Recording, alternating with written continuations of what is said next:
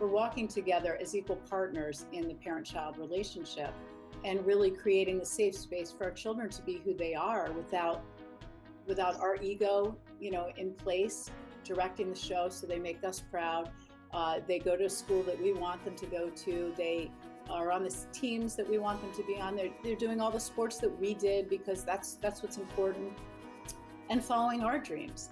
And as parents do that and and i was one of them years ago. We're squashing the spirit of the child, number one. And will we ever be able to find that spirit again? Once we squash it, how do we reconnect to that spirit? Okay. Hi, everybody, and welcome to the Undo Anxiety podcast. Um, I'm Dr. John Duffy. I'm your host today, and I, uh, as always, appreciate you protecting some time for myself and my guests. I do not take it lightly, I promise you. Um, just a quick note on why we are the Undo Anxiety podcast as opposed to being called something else. Um, we are finding that the more we talk to people and the more we share our stories, we lift taboos and undo some of the undue anxiety that we all seem to suffer in one way or another. So, um, with that in mind, I welcome my two esteemed guests, um, Erin and Sue. Um, I'm going to tell you a little bit about them. Um, so buckle in because th- these are impressive resumes here. So I'm going to tell you a little bit about uh, Erin first. Erin Taylor is a conscious living thought leader, therapist, PCI certified parent coach, and educator, author and co founder of Building Connected Communities with Sue. She holds a Master of Arts in Counseling Psychology and is the author of Connection and Kindness The Key to Changing the World Through Parenting. Her writings have been featured in South Jersey Mom Magazine and Natural Awakenings Magazine. Um, Erin was able to take the tragedy of the death of her infant daughter and turn it around using her hard earned wisdom to help people from all walks of life step into their power and live their best lives. Erin, thank you for joining me here. Thank you, John, for having us. Okay. Um, and Sue, Sue DeCaro is a PCI certified parent coach. Um, as well and an educator focused on conscious living and loving. She is a public speaker, writer, trainer, and co founder of Building Connected Communities with Erin. With a Bachelor's of Arts in Psychology, Sue has run and operated a multi million dollar company serving many Fortune 500 companies. She was able to take the challenges she experienced raising her own daughters to help her transform relationships between parents and children so they can create deep connected relationships with each other. Writings by both Erin and Sue have been featured in a Wall Street Journal and USA Today best-selling book and have been viewed by millions of people, millions, on simplereminders.com. They have both presented at events featuring Nobel Peace Prize nominee Bryant McGill, Dr. Shefali Tsabary, Marianne Williamson, Neale Donald Walsch, Don Miguel Ruiz, Anise Anita Moorjani and John O'Sullivan, as well as numerous podcasts, including thankfully this one, and radio shows. In addition, they are both directors of Bryant McGill's Thought Leader School. My gosh, you guys. Thank you, Sue, for joining me as well. Thank you. Thanks for having yes. us. You are both very, very busy people. So I do um, appreciate you protecting some time here. Um, take me to the beginning of the story. First of all, how do you how do you know each other? I'm kind of curious about that. That's a that's a fabulous question, and of course, that's how it all began. And we'd love to share our story with you. Um, basically, with my challenges in raising my girls, it led me to go back to school and get a master's level certification in parent coaching. And I, you know, researched schools and ended up at the PCI, which is a year-long program through Seattle University, it's master's program. And in the first week, I believe, um, Erin Taylor, who also uh, took the course, um, and I were matched up as study buddies. I've been out of school for a long time, John, and so to hear the word study buddy is like study buddy. I better strap on here because this could be a, a big ride. And so and we're connected as study buddies, and so we started speaking to each other or with each other ongoing to process and do the work that we were supposed to do um, in conjunction or collaboration. And so as we did that, um, we realized that we really liked each other and a friendship was blossoming. And about six months into our schooling, we actually met for the first time.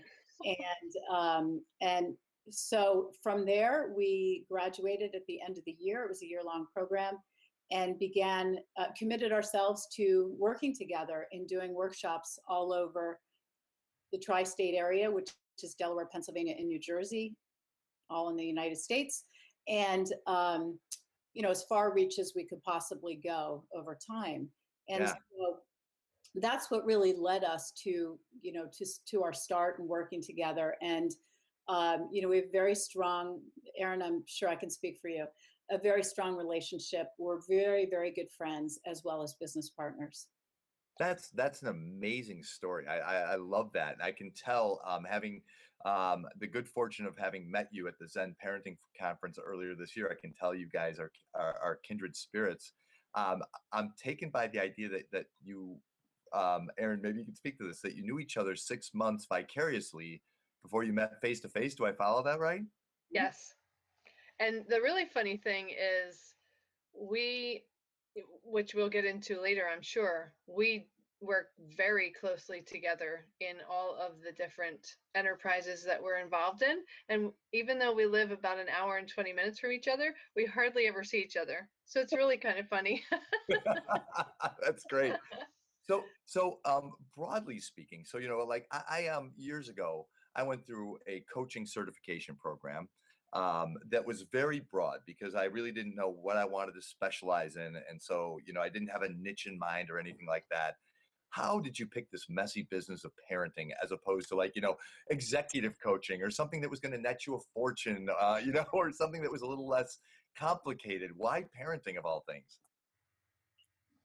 Well, I think for me, um, you know, again, having really struggled, uh, my children are almost 23 and 19. And so, you know, I've been through a lot through the years, a lot of, you know, transitions with the, uh, you know, the spreading of technology in so many different facets of our world as my kids were growing up. And there was a lot of challenges that I had with my beautiful, spirited older daughter. Mm-hmm. And so, as we moved through those challenges, you know, I realized that I wish I had a parent coach really all those years, somebody to really support me. Um, we saw numerous therapists, you know, to try to really help do the best that we could do. And so as I moved through that, I realized I'm not the only one. You know, there are massive numbers of people that are really struggling, more than not, I think, in today's society in raising children. And it's a really difficult thing today, all over yeah. the world. And the second piece of it is I think it's very difficult, and I, I know you can attest to this, we've talked about this before, to be a child today. So you've got these two things come, you know, these two two levels of, well, we don't want to call them levels, but two different facets of human beings coming together in a relationship that if we don't start creating connections, you know, all over the world with children in a stronger way, in a more, you know, authentic, really deeper way, you know, these the problems that we're seeing in the world are just going to continue to grow and mount. So I really that that passion was very strong and I really wanted to dedicate my life to taking my experiences and the hope that I can shed for parents and all that I've been through, you know, get the schooling to back it up and the certification, which was extremely valuable, extremely helpful to yeah. do what I can do to to make a shift all over the world because uh, Erin and I both coach people anywhere and everywhere. You know, I, I, I love Sue that you highlight that divide between our, our generation and our children's generation and, and how difficult it is to navigate. In a way, I, I reflect back on like, you know, how I was parented, my friends were parented a generation ago. And I'm surprised that there wasn't this emphasis on parenting then to the point where there was coaching and, and being a therapist that works with uh, children your kids age and my kids age um, you know uh, I, I, find that boy it, I, I really want to talk to the parents you know i feel like you know i'm this kind of vicarious parent to these kids and i want i want their parents to fill this role i want them to have the joy of seeing these kids um, the way i see them um, uh, Erin, how, how, how did this all play out for you? You know, like, do, do you, do you feel similarly or do, do you feel a little differently about all that? Well, I have a, a very winding, interesting path that brought me to where I am today. I, I worked as a therapist with foster kids and their families and some biological families for 20 years.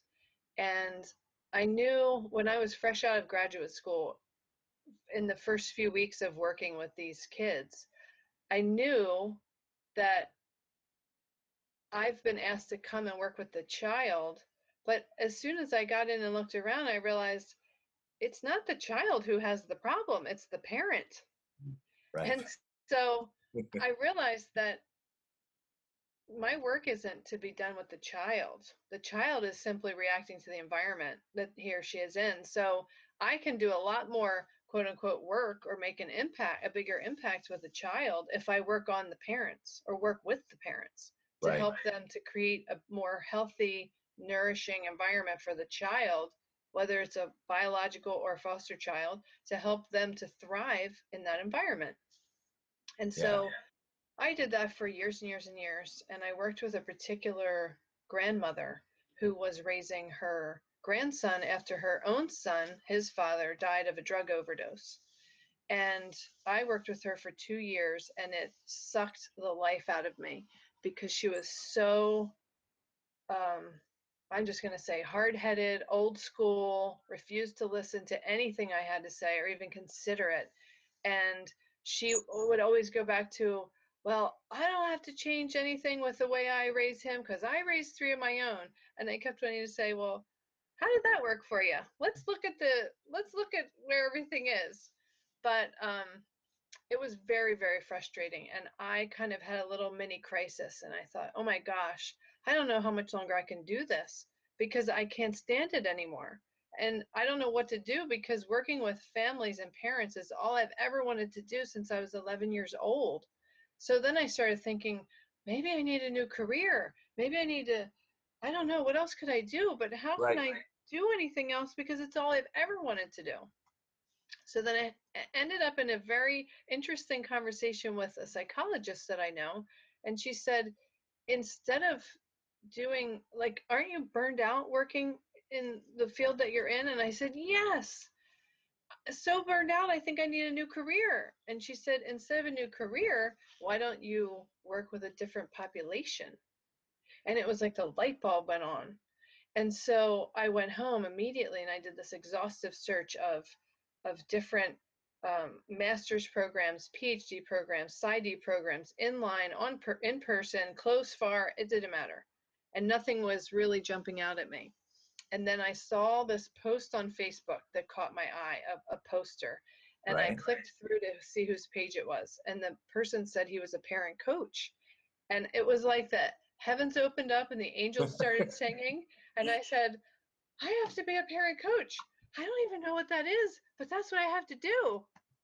and so I went to the man's website and he didn't list where he had gone or how he what his schooling was. So going back to Zen Parenting Radio, I had been listening to Todd and Cathy for about a year at that point, and I remembered very way in the beginning she mentioned that she was a parent coach.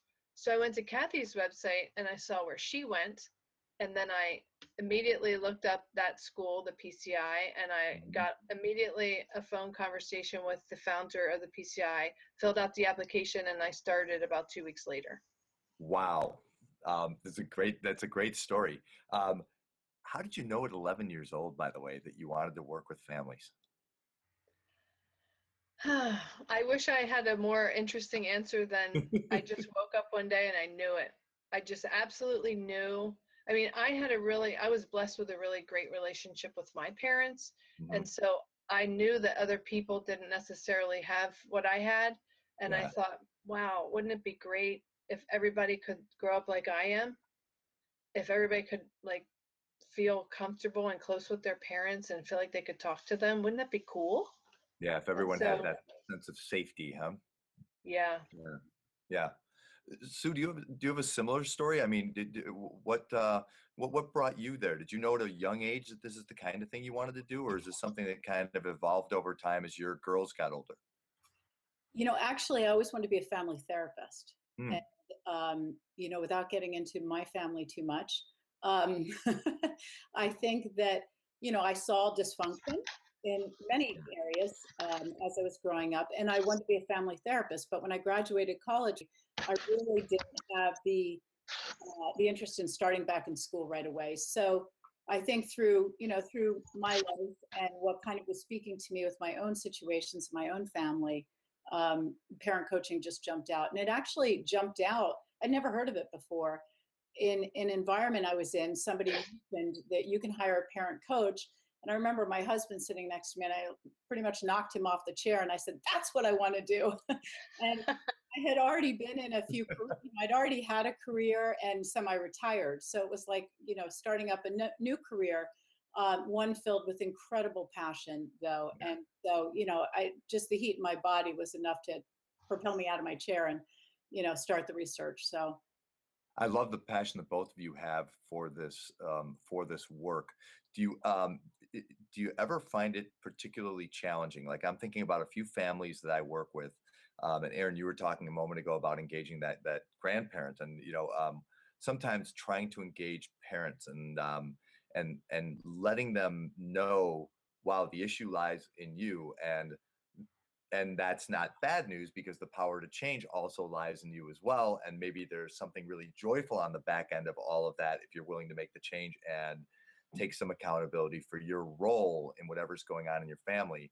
But boy i i hit a lot of resistance with that. I hit a lot of like you know no my daughter's just got to get her head on straight. This isn't how i was parented you know like um and you know I, I literally had that conversation this week with with with a, dad who is super resistant. How do you guys how do you guys manage that? And you know do you think it's a problem?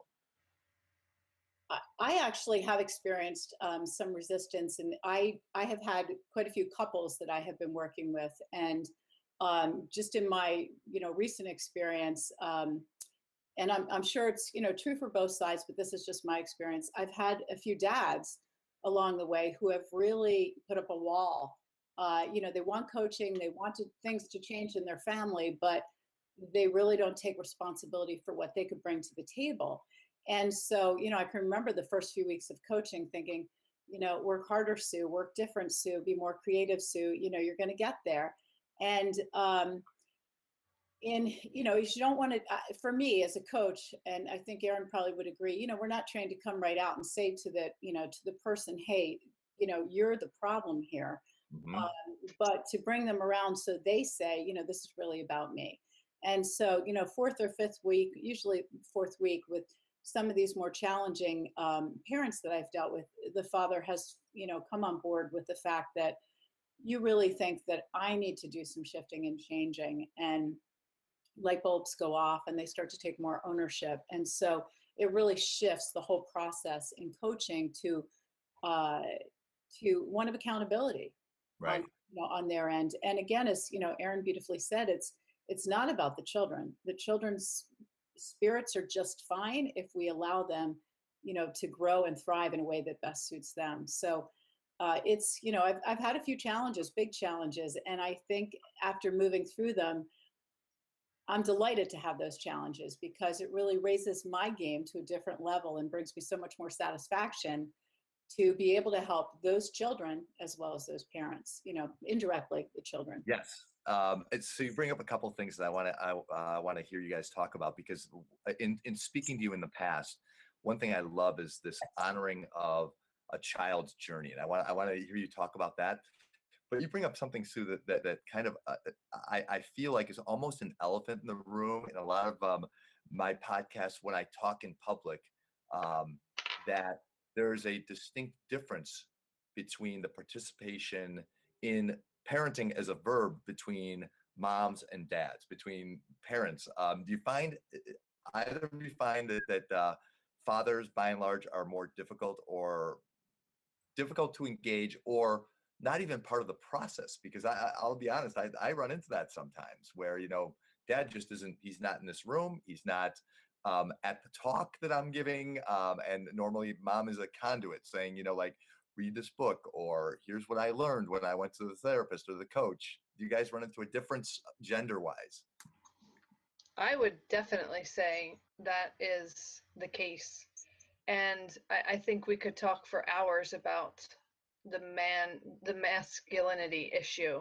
You know, yeah. um, I know that Todd Adams does a lot of work with the the men's i think it's called the good men good man project yeah mankind project the mankind project yes, thank yes. you um, i think that's a conversation that needs to keep happening i think men wear a lot of masks in society and they're they're socialized from a very young age i mean you can speak to this better than i can um, they're socialized from a very young age to shut down that more feminine side and right not to feel their emotions and not to express it because that shows weakness.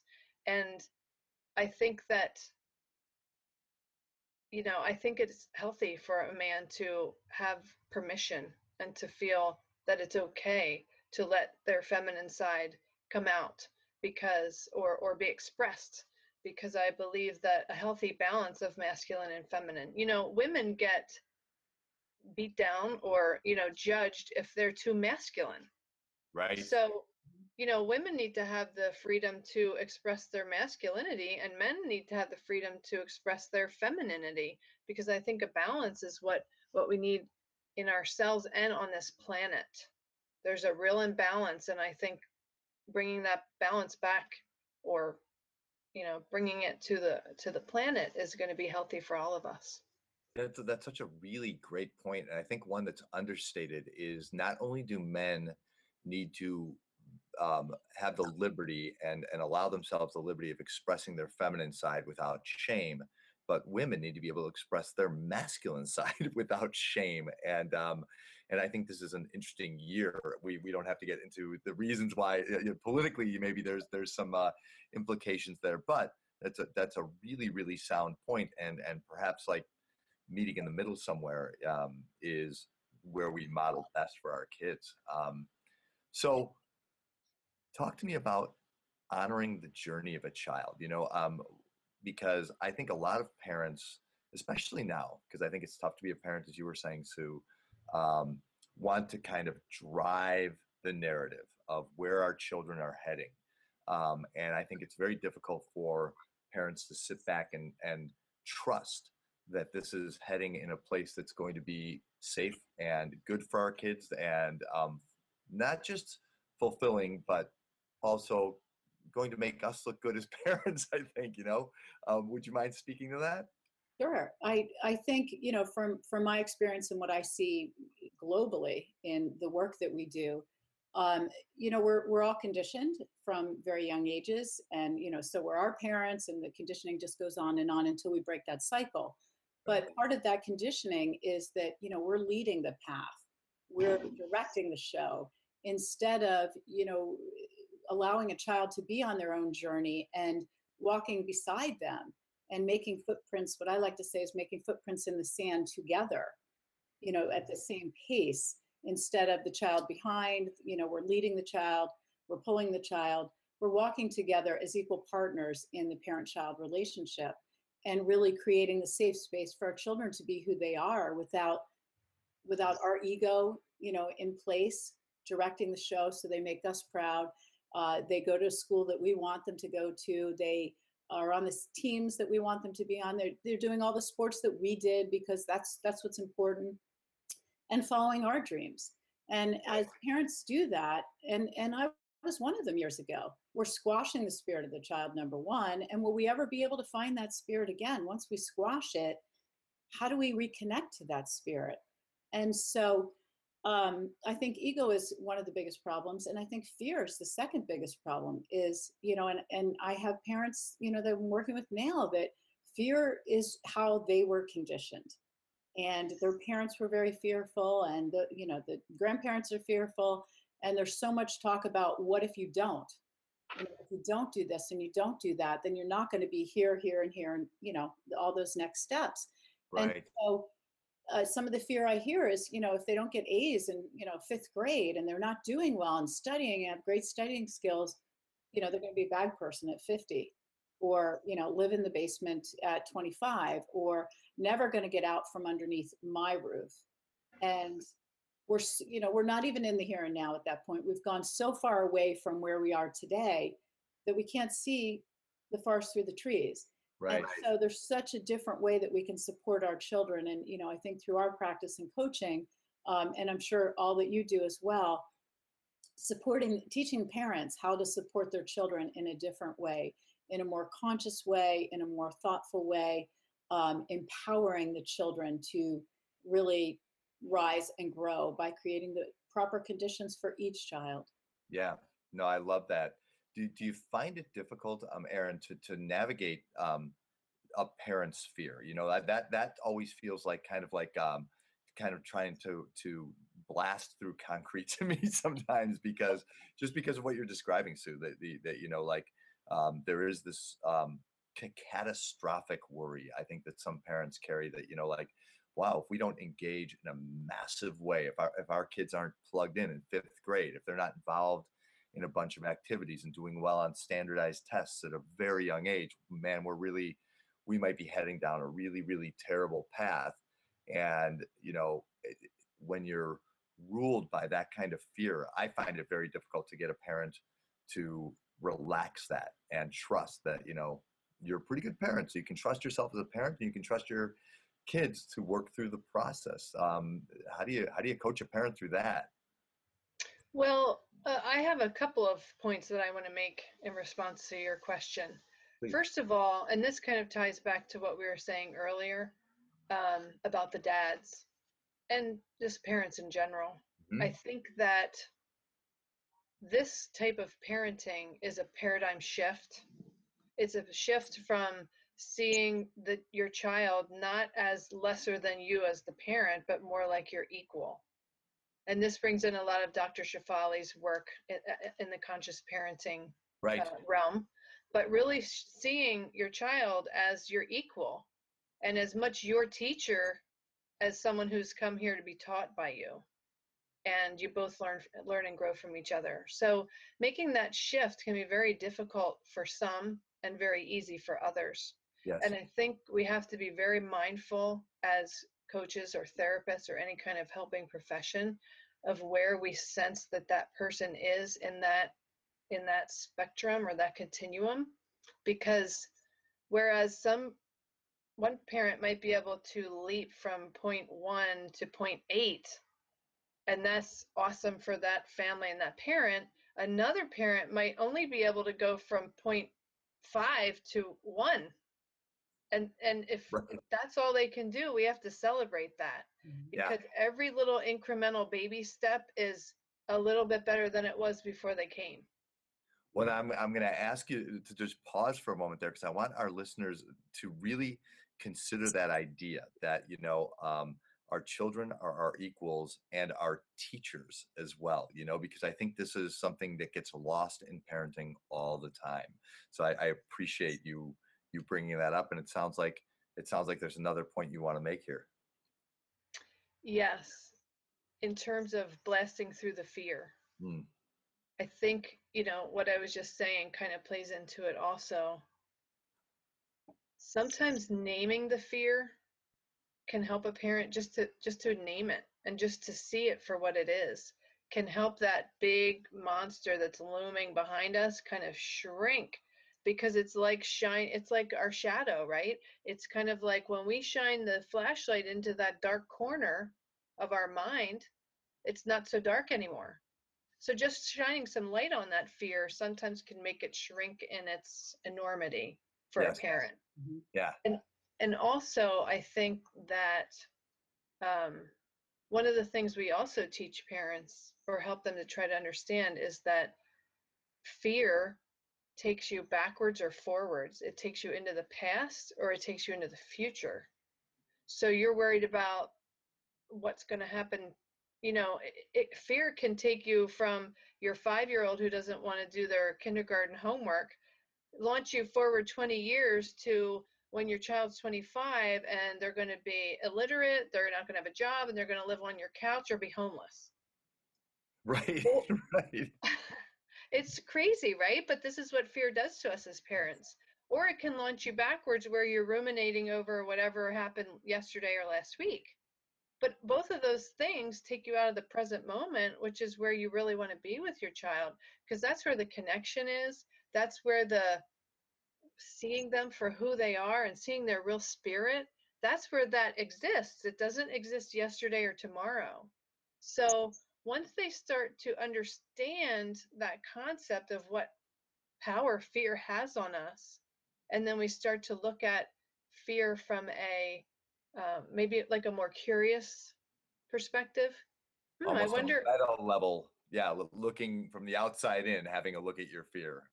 Yeah, like what, yeah. what's fear? How is fear showing up for me? Not from a shameful perspective or a anything like that. Just where where might that be showing up in my life? And then once you can identify that and shine the light on it, then you can talk about it in a in a uh, maybe a less fearful way because we've already shined the light and brought it down a little bit. I love the way the two of you are talking about parenting because um, we're talking about um, some of the flaws, I think, of parenting where our fear and our egos come into play. And yet, I, I like this idea of, of with extracting shame from the formula, right? And, and really, I, I like the word curiosity, you know, over, over shame. And, you know, so that parents can can really instead of judging themselves which i think we also tend to do as parents mm-hmm. pretty frequently um, we can kind of just be curious about the process and take it from where we are and um, and i like the gauges Erin i like the idea that you know like and that might mean uh, the shift you want to make or that you need to make now is just a little step from 0.5 to 1 or it can be you know maybe you're in a spot where you can take a, an enormous step and either one of those works and whatever brings you kind of to more present, conscious. I, li- I like some of the language you use. More conscious parenting, um, the better off we are. And the better off our kids are. Yeah, yeah. Um, I, um, in in the name of kind of attending to language, um, building connected communities you know like i i i think we come by some of our titles and things very deliberately. Um how, how did we come up with that and why why is that our phrase? Why is that important to us? Well that's a, that's a great question. Um, that had to be a meeting yes? No, meeting not necessarily I, okay just to kind of shed a little light on you know how how that all began just very briefly uh, last fall, because this company is not a year old yet, last fall, Erin and I had massive amount of workshops where we were out speaking uh, at all sorts of, you know, different organizations, schools, uh, book clubs, etc. And I can remember us saying to each other, my gosh, you know, we're talking about connection and spending time with the kids. And we were out more than we were in. And yet, you know, we looked at our calendars and we were like, holy cow, you know, how is this happening? but our passion even though we're very committed to our families was to try to make a difference in the world and we were doing that you know hook line and sinker as many days and nights as we possibly could put in and that's when we both kind of realized at the same time because um, we're like-minded so the light bulb seems to go off at the same time that we needed to do something much bigger on a broader scale in order to bring change about in this world.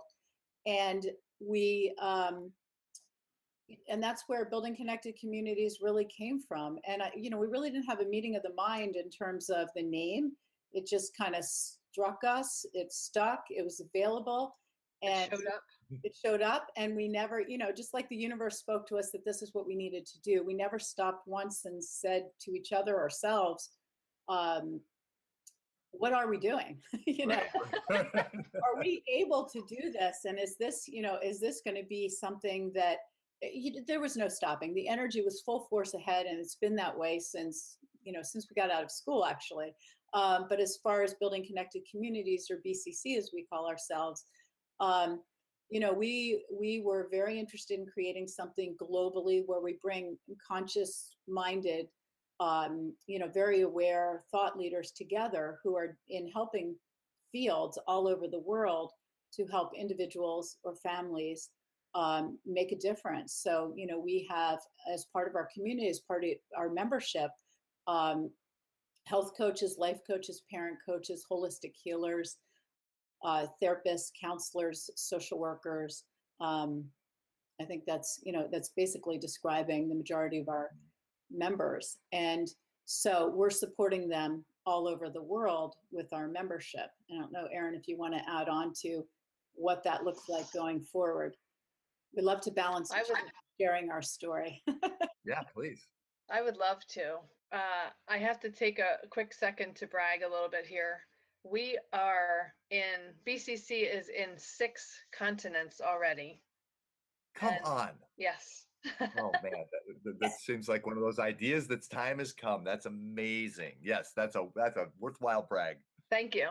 And one of the other things that we were hearing as we were establishing our own parent coaching practices and doing our workshops together and stuff, one of the things that we heard, well, a couple of the things that we heard over and over when we would kind of connect, you know, through social media or what have you with people doing similar work in the world. And when they found out how we worked and we worked together, they would say almost across the board, I am so envious of what you guys have. I wish I had my tribe. I wish I had colleagues. I wish I had someone to bounce ideas off of, to collaborate with, to work with. But I feel like I'm doing this work in isolation. And many of many of these kinds of people work from home. Right. And so you don't drive to the office and have a bunch of coworkers and stand around the water cooler. You just do your work. And they felt very lonely. And then when they found out about all the different workshops that we have created for parents and teachers, they would say, Oh, I wish I had what you guys have. Oh, I have all these ideas, but I don't know how to make a presentation with them, or I don't know the technology, or whatever other barriers they were facing. And we realized that we had been able to answer or fill in those gaps for ourselves working together. Sue and I balance each other very, very well. We have very different strengths. So she fills in my gaps, I fill in hers, and together we make a big, complete person. So that's a good thing. it's an amazing thing, actually, isn't it? Yeah. So now what we do with BCC is we take all that we know that we've learned and we share it with our tribe. And then if there's something that's an area of expertise that they need that we don't have, we go right out and connect with the leading expert in that field and bring that person in and say, help us. This is what we need. Share your expertise with us. And people are so, so incredibly generous with their time and their wisdom. It continually floors me at how wonderful people are. Well, that's um, it, feels so synergistic to hear you describe it. That you know, um, and I do, I, I get what you mean. I think there are a lot of professionals and and people trying to reach out and help families that are working in isolation. And right, to know that there's this group that you that you're creating and building and growing over time that's there as the support underneath them. My gosh, like how invaluable. And it strikes me that there's a little bit of a parallel process going on here where you're building this connected community, um, this network of people who are there to help these families, you know, families across continents, you know, across the world. Um, and in the meantime, on a more micro level, you're here and you're you're helping kind of these families one by one by one. And it it sounds like it sounds like building connected communities has more than one potential meaning in a way. Mhm. Yes. And we, we also are out there building connected communities at schools because every school is a community, every classroom's a community, you know, in and of itself. And we're really bringing recognition to what community is all about. Um, I think in many ways, we've moved from community. Um, even our families can, you know, every family could be part of a community. We talked to a gentleman in Australia, uh, I believe it was yesterday, um, that you know we talked a lot about how people need communities to raise children these days. So you know when we talk to school districts talk to their parents talk to their teachers um, about you know consciousness and mindfulness in the classroom or you know raising children in a different way or some educational process the the other part of that picture on a you know micro level is also to bring the idea of connection with others to raise your children because again as you mentioned earlier you know the shame the judgment there's so much of that that people are worried about and fear that if you share you know some way that you may have felt like you made an error with your child or done something that you didn't really feel strongly about after the fact you might be afraid to share that with your you know tribe so to speak. Right. That's not helpful you know we we all are doing things you know day in and day out that you know some are really positive and we feel strongly about and some we think oh that was a knee jerk reaction. You know i wish i hadn't said that. And so being able to take ownership of those things admit them work with others we all need each other. And you know so this goes on a local level it goes on a national level and certainly a global level. And i think in all of our work in working with individual families school districts um, social service organizations and anywhere else we speak as well as all our members you know having that tribe having that sense of community is of utmost importance I, I can't think of more important work to do than the work the two of you do. I mean, and I mean that sincerely. Um, okay. And it, it, feels a little bit um, like a revolution to me, like this kind of like peaceful revolution that you have going here. Um, and I'm not surprised that even in in a year, it, it's it's gained you know enormous kind of global momentum. It's it's so heartening in a way to hear that, and I love the idea that parents are out there and get getting this message that you know none of this has to happen in isolation or in shame but you know like if you're struggling bring it out here let's talk about it let's all work it through where you know nobody's alone in any of this you know and um and so community feels like you know the the main thrust of um of your work and it seems crucial at this point in time do you get any pushback in any way? Do, do you feel do you feel only support, or do you ever is there anybody who you know kind of uh, pushes back and says, you know, this this isn't such a great idea, or you know, um, what happens in this house stays in this house, kind of thing. This old uh, and is there old school thinking that still lingers out there as far as as your as your experience shows? I think that um, I guess I'll go to the law of attraction on this one. I think that we attract people who are intrigued by what we do or curious or flat out like it. Yeah. And it feels right and it resonates with them.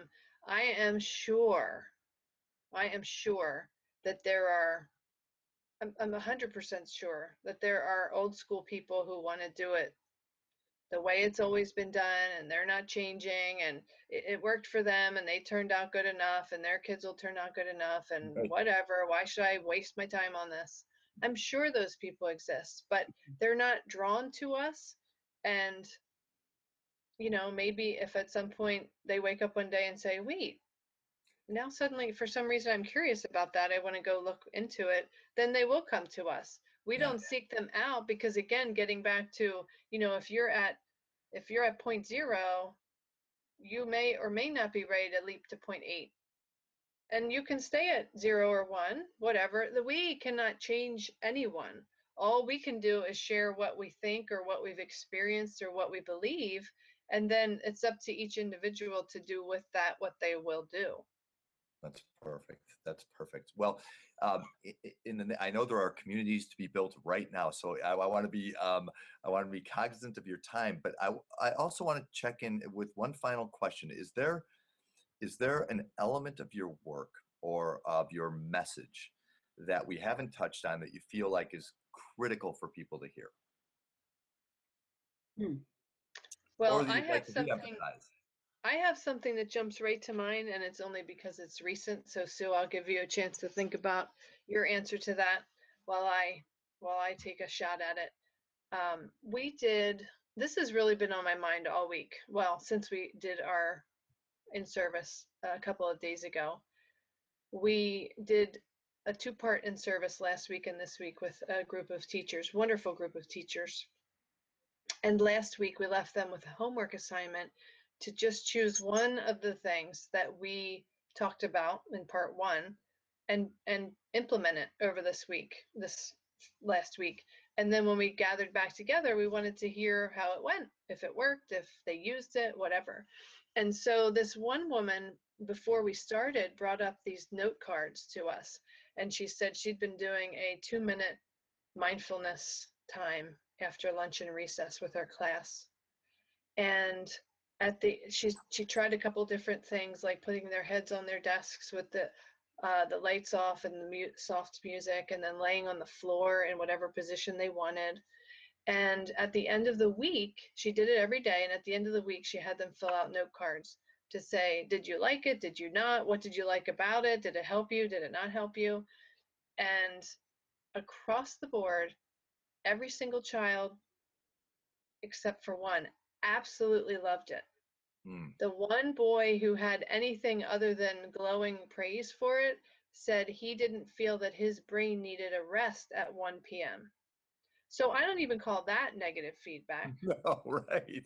Maybe he was wide awake at 1 p.m. and he was good. But the other kids across the board said it helped me feel calm, it helped me relax, it helped to it relieve the pressure, it helped to clear my mind. Another child said it i wish every teacher would do this. Wow. Another child said i love this two minute break. It is the highlight of my day. My gosh that's amazing. And these kids were in third grade. So wow that, go ahead please if we can teach kids either at home as parents or in the classroom as teachers, this one tiny little tool, this one little thing to calm their minds. And at eight years old, they already understand it. That that they can shut out the pressure of the outside world just by giving themselves two minutes of quiet. If we can teach this to them now, as parents or teachers or coaches, imagine the impact that could have on their whole life because of all the stress that all of us are confronted with on a daily basis. Oh my goodness. It's mind boggling. That is, that is a beautiful story. I, I, there, we could talk about that story for hours because like there's so many elements of that I love. Um, and you're right, the, the legs, I mean, that, that it will have for the, that group of children um, in such a noisy world with all the screens and all the pressures and you know socially and academically and in their families and otherwise and to take a two minute break two minute break and you know how a day could change their lives. And i also love that they were third graders that that you know like um, i think sometimes we underestimate the wisdom a, a, child can accumulate in eight short years, you know, and sometimes they trump us, you know, and and so you know, like in a way, I'm eh, literally as you're speaking, Erin, I'm thinking. I should take two minutes when we're done, you know, because that sounds pretty good. like, you know, so maybe when we're done, I'm gonna just take breathe and just relax for a couple of minutes. It's yes. really, it's brilliant. Um, so thank you for that. That's a great, powerful story, um, and powerful and peaceful at the same time. So thank you. Um, Sue, any thoughts? Well, if I could just add on a snippet uh, to that story, one is, you know, we were mm. blown away when she shared that with us as to how powerful it was. Um, and secondly, um, I had met with a guidance counselor as well in that school, kind of in between our part one and part two. And she shared that they're trying to bring these types of things to the kindergarten. And, you know, I think, again, as we continue to do our work throughout the world and talking to all these helping professionals that are doing such valuable things in their own communities in their own uh, countries you know and, and uh, areas that they work in is bringing more of this type of thing of the basic steps to teach children and parents because parent and teachers anyone everyone you know all human beings on how to relax their mind relax their body and i believe in the work that we're doing it's part of coaching it's part of self-care it's part of the education process to teach people that when you learn how to settle yourself and settle your mind at very young ages or you know really any age that what you are doing for yourself couldn't be more beneficial in your own life. And so you know we have a lot of adults walking around this world that don't know this. And so if we, you know, as professionals, all of BCC, everybody we connect with, bring this to the adults as well as the children, it spreads. You know, it will spread. It's it's just like spreading gratitude or you know, smile. Um, Yeah. so we hope that you know the contagious nature of that will continue to snowball in in helping everyone all over the world. Because if the adults aren't peaceful, we can teach our children too, but they're going home maybe where it might not be a peaceful environment because no one is taking care of themselves. So we really need to hit the world on all levels, every way we can. And you know, it's not a small task, but you know, Erin and I, I- I'm speaking for you again, Erin. You know, we feel quite up to it, and uh, all our members who are very much, you know, on board with this mission of supporting um, joining forces and really contributing in every way, shape, and form to to all that we do in this mission all over the world. That's uh, just beautiful closing closing words and thank you. And I love this idea that you know, like we model for each other, and it can go it can go between generations and between communities and between continents. Even you know, it's just it, it does boggle the mind. It is mighty mighty work. Um, and I am so grateful to the two of you for doing it. Um, Sue and Erin, if somebody listening wants to reach out to you, how do they find you? Um, you know, how do they um, use your services if they want them? Well, we are all over social media. We are This building is true. right. We are building connected communities on Facebook, BC communities on Instagram. Um, our website is buildingconnectedcommunities.com, and anyone could send us an email to the attention of info at buildingconnectedcommunities.com. Wonderful. Thank you both once again for joining me and for the mighty, mighty work that you do for communities everywhere now and for children everywhere. Um, thank you so much. Thank you, Thank John. you. Thank you. You can find this podcast online at iTunes, Podbean, Stitcher, liveleadplay.com, which is affiliated with IPEC Coaching School, and WGN Plus. On my website, there's a free parenting program, uh, drjohnduffy.com. If you are a parent, I strongly encourage you to check that out. Uh, some really good ideas there. Um, if you have thoughts or ideas uh, for this podcast, or if you or someone you know would like to be a guest on this podcast, uh, please email me at johngduffy at drjohnduffy.com. Thank you so much for listening, and I will talk to you next time on the Undo Anxiety Podcast.